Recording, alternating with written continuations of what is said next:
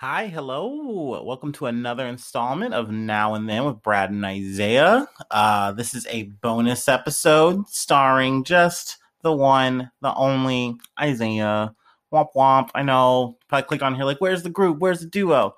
But I think you, you guys are getting the the flow and the flavor right now. You know, um, trying to give you guys as much content as we can, uh, especially when the news is out there, just waiting to be plucked. You know, so um, uh, I don't know if you guys want to know know about my day. Yeah, I mean, obviously, in the next episode, you'll get a bigger, bigger dose of it, bigger bite. But um, today was cool. Um, didn't do too much. Did some door dashing. Uh, did some sleeping. Got a nap in. That was nice. Um, and then I did that thing where like, I don't know, maybe, maybe this doesn't happen to a lot of people because I'm a lightweight, but like, I drink like a beer and like a shot or whatever. And I was like, ooh, I'm feeling myself. And then like immediately just get hungover. Like immediately just get, ugh, like my head was a little meh. But um did some cleaning. So, you know, we're really productive today. We're zipping and zapping.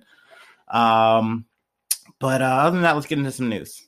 Uh so uh, DC cop testified in Congress's January 6th probe, um, and now one of his attackers has been charged.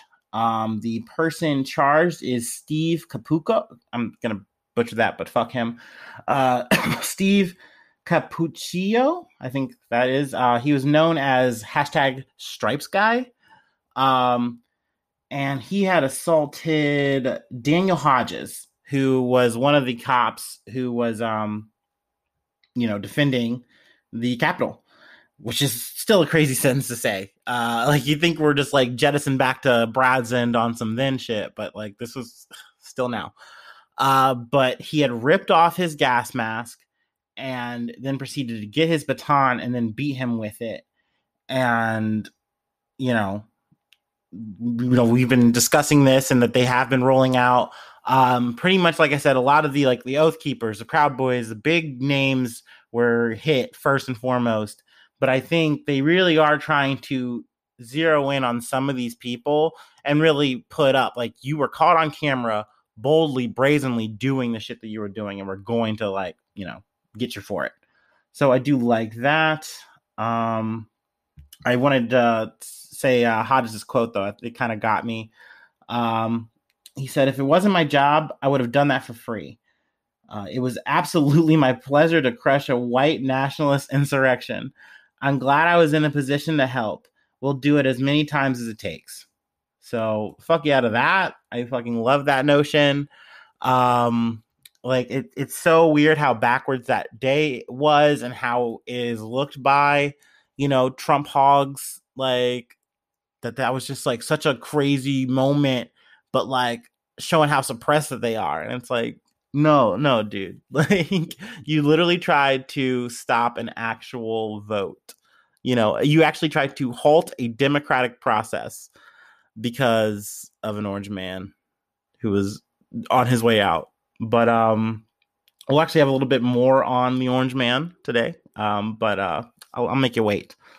Um, from AP News, though, uh, federal judge leaves CDC evictions moratorium in place. Uh, so U.S. District Judge Dabney Friedrich uh, said her hands are pretty much tied. Um, so she feels that the rule to freeze was illegal. It wasn't exactly the right call. Um, but obviously, looking at the circumstances, lifting it you know, goes against the whole point of it in the first place, you know, when it was put, put in 2020. So she essentially said, hey, it's going to stay in place. Um, Kavanaugh, one of the Supreme Court judges, has kind of said, though, echoing the same kind of thing where it's like, if there's not a clear thing from Congress saying what we are going to do about this, it's not going to get another extension come the third. Um, so I personally am, you know, concerned about it. Um, i will tell you what I'm not concerned about though is these landlords crying about their money. Um, you know, obviously they're going to go ahead and go through with these lawsuits because they want theirs, and this is uh capitalism. But um, at the end of the day, like they're not dead, they're not hurt, like they're not on the street, and um, you know, I mean, and that's the thing that sucks here when it comes to the whole podcasting bit and like you know do you want to put your opinion on these things? Obviously you if you're listening you've made it this far you know I, we're the type to put our opinions on shit. We're about we're we're, we're stamping that that way. That's just how this is. Uh, so for me i just i hate the idea of rich fucking people mad about not getting their extra money that they need. Like they don't need that. They're just that's just part of this whole shitty process. And right now COVID is fucking up that process. And I think we all have to adjust and adapt. And, you know, I would like to see a solution to this that doesn't just have a giant tab for all these people who are still fighting to make sense of their situation right now. Um, obviously, you know, we're gonna keep you posted like we always do, like we always try at least. Um, but yeah, uh, we'll see how that goes. Uh, but speaking of landlords, uh, Weirdly, this landlord was not mad or sad about shooting three tenants because he did not want to go through the eviction process. Uh, once again, another Law&Crime, Dan Abrams production special. Um, but the oh, excuse me, the person, the landlord, is named Ar- Arnaldo Lozano Sanchez. Um, he was denied bond uh, for these, you know, these murders, these acts. Uh, he killed two people, and I believe the man got away, but I mean, he was grievously injured. Um, and pretty much he had just said he wanted to do things his way, quote unquote. Um, whatever the fuck that means was, I guess, it's just killing people instead of literally having to go through escrow or whatever the fuck it is. Um, and I mean, obviously, from the last one, you know, you see the issue of just like this whole moratorium and people not being able to pay, and now landlords like this guy being, you know, on the short end. But um, that does not give you the right to uh, get a gun and kill people. We literally have a process. You can just follow that. And this guy said no. Um, I think there was more at the very end. Um, Sorry, guys, bear with. Here it is. Here's his quote at the end. I don't know what I'm being accused of. Uh, Sanchez insisted in court through an interpreter. Um, so I mean, he's gonna try that defense, I guess, of just like, what's the problem here, you know? But clearly, you were about shit. Arnaldo's way, like I don't know, it was really fucked up. Um, we'll keep you posted on the outcome of that. Um, but I know I know hogs are waiting. I know they want to know what what I got out what I got in my bag that's Trump related. And um, you know, it turns out that whole voter fraud technique, that whole campaign, uh, that this is specifically like Newsmax and uh, One America News, I believe that's OAN or whatever. Uh, they were spreading a whole whole campaign on how this whole thing was illegal. They were hacked. They were messed with. This whole thing, and Dominion pretty much came out and said, "You know what? We're suing you. We're suing you for 1.6 billion dollars." Um, which makes sense because these guys were using campaigns to pay for hackers and all this shit.